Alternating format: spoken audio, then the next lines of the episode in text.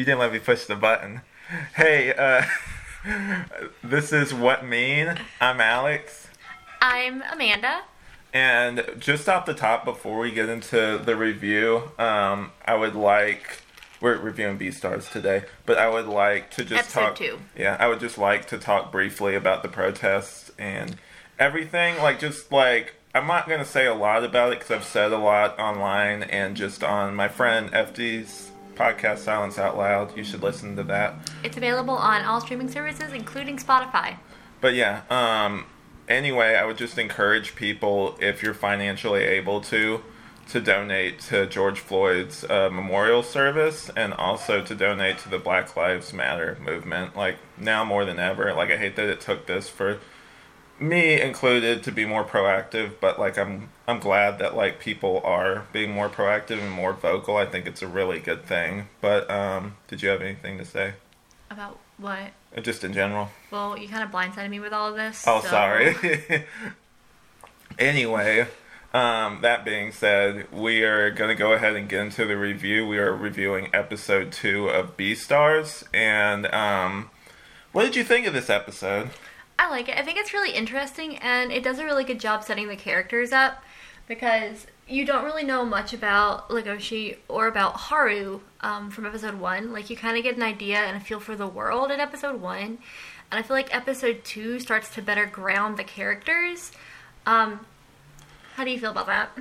Yeah, it definitely gives you more to work with. I know that we definitely get introduced to Louis in this one too, or at least if he was introduced in the last one, again, it's been a little while. We get more like there's more character development with him. You kind of get a little bit of what he's about. Louis was integral in the first episode. He's the whole reason that Again, like, it's been a while. she was like at the um Right, right. room. I forgot. This is why we shouldn't do them like so far apart. Is because I forget plot details.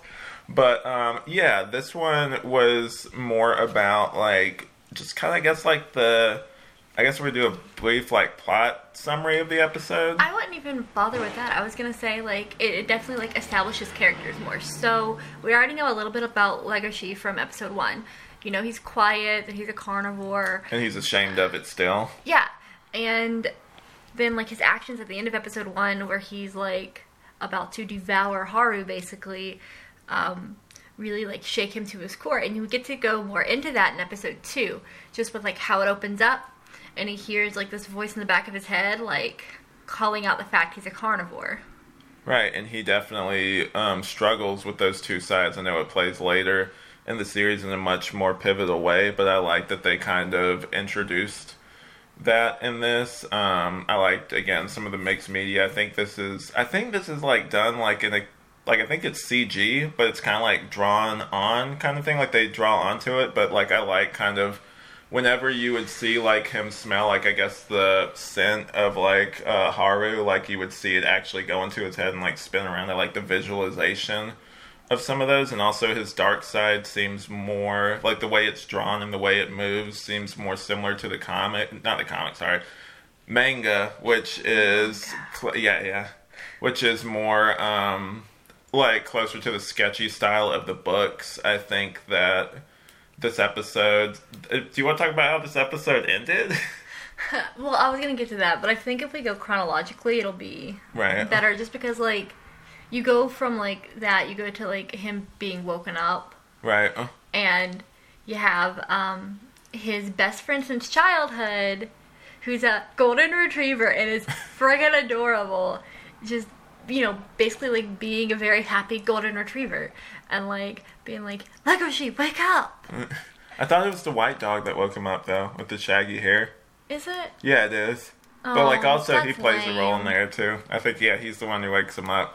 But um yeah, like we see kind of a little bit more of the um I guess the species divide in this with the fight between the two um is it like a fox? Are they foxes that fight in well the there was a cafeteria? fox it's like a fox and i'm pretty sure the other one's a hyena or some sort of um so they're both like canines right. um we're both smaller canines and that's like really interesting but then like the reaction that they had to legoshi and like legoshi when he like told them to stop And the other guy's like, just because you're bigger than me, you think you can beat me in a fight? And Legoshi's like, crap, how do I lose this without. He literally like has a moment where it breaks down the weight difference and the height difference between two of them, and he was literally contemplating. I'm like, he's like, okay, if I bend down and like he can like knock me out, like basically finding out ways that he could lose because he doesn't he so suppresses that animal side of him that he would rather lose a fight than actually stand up for himself. What's really. So I've read part of the manga and I know some stuff about him that you don't. Oh yeah, Yeah. want to share? I mean, it's good. It spoils Oh, oh, oh, never mind, never mind. Yeah. I thought it was stuff about like his No, character no, no. from It's this. about it's about later on, and it explains a lot about like why he's so peaceful. Um, Right. But like when you fast forward that to like him and a herbivore getting sent to the um, gardening club to pick up flowers. Right. Um, His friend or whoever that guy always set him up though. the aardvark. Yeah, he basically was just like, "All right, I'm about to bounce. See you later." Well, that's because like Haru has a reputation. Right, and he didn't want to be seen with her. Yeah, he didn't want like his reputation to be soiled because of it. Yeah, and then So, Yeah. and you know, obviously, a little bunny's not going to hit on a wolf. So I think Uh. it's really cool. I think it's really cool though. Um, like Haru, how she's depicted, especially like in the gardening club, because she's running. She's been running that thing by herself for like three or four years, and she's very dedicated to it. And the club is beautiful. And it shows a lot about like her character and the fact that she is like hardworking and independent. yeah, there's more to and- her than just her body, basically. Yeah, and I think that like it sets it up in a really cool way. We want to talk about the sexual tension in this episode, Um, there wasn't really. Uh, there's not. I feel like there's much more tension in the next episode. But or like, is it sexual tension, or is it like I want to eat this person type mentality? Like, what's the difference? You think? Um, so like there isn't like a lot of. I would say for before Haru starts to take her clothes off, I would say that Legoshi is more just like guilty. He's filled with like guilt, and he's very self conscious about his guilt, so he doesn't know how to act around Haru. He's so in his own head that he doesn't even realize that she's undressing like right in front of him. Yeah, but even before that, like when Haru just goes and like grabs his tail and like puts it in his suspenders to like keep it from knocking pots over, like things like that, he's very like overly conscious of the fact that he is a carnivore and He's the fact kind of that like he's a a, bull threat in a china her. shop, kind of like not like He's like Kyrie. or like just kind of just like really big and like trying to move in a small space. he's like when Kyrie acts like a lap dog. Kyrie's um, our dog, and uh, yeah, like she's really big, but she doesn't realize it. But um, yeah, like he is very much like suppressing everything, and I think we kind of get a hint, um, if it hasn't already been established. Again, it's been a minute about Louis' kind of disdain for like Carnivores. carnivores, and um, kind of even shaming uh, Legoshi for like like being like it's like oh you're more of a wolf than I thought or whatever. You're like kind of just Well, it's more of he he wants Lego Legoshi to like acknowledge the advantages that he has. Being so, I'm gonna relate it to the Black Lives Matter movement that's going on a lot, like right now. yeah. Um, Legoshi's a white person who is not acknowledging the fact that he has like white privilege. He's not like acknowledging that part of his life, Right. and he's being meek, and he's not like Right, he's not like the thing is like he he doesn't acknowledge it. It's almost like he feels shame for it. Like he doesn't like the fact that he's different. And like like that's very relatable. And like, you know, high school, like especially like I know a lot of people in high school. I remember even me in high school just that feeling of wanting to fit in, wanting to be like everybody else and the fact that he's different and that people aren't you know, that people aren't willing to just like you know, ignore that or outright just call him out for it, like bothers him. Like he very much wants to suppress that side of him. Like he almost borderline wants to just be a herbivore. I, I fully think he does. And like it's just it's fascinating and like knowing what I know because of like what I've read of the manga. No spoilers. I know I'm like it I, I can't just like say stuff. Right.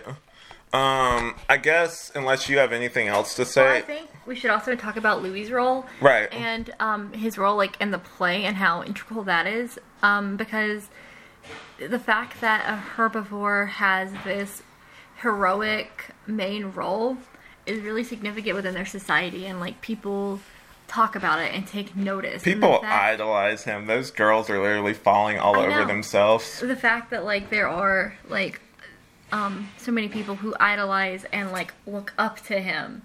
And like that's what he wants but like that's not the norm in society for them.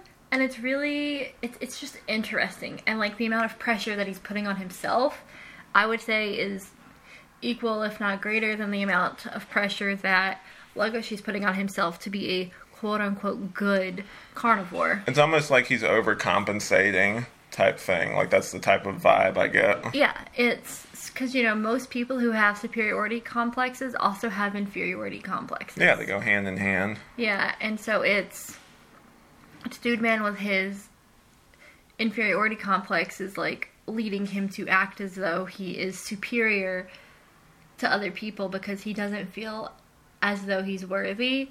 And it's just really sad, but it's really interesting. The show is interesting and different like episodes give different characters a lot of their development. It's almost like each one spotlights a different character and like develops that character for the episode. or a different aspect of the show Right. in general. Because, like I said, the first one was definitely more about world building. Yeah, first one's like getting your feet wet, kind of seeing like what this society is, and then the second one's like, all right, you're in. Now let's do a little bit more with these characters that we set up in the first one. And then it's gonna obviously shift to plot soon, which will be great. Yeah, Mwah. it definitely takes some turns, which we will get into in, in the next one. Well, thanks for coming and listening to us speak.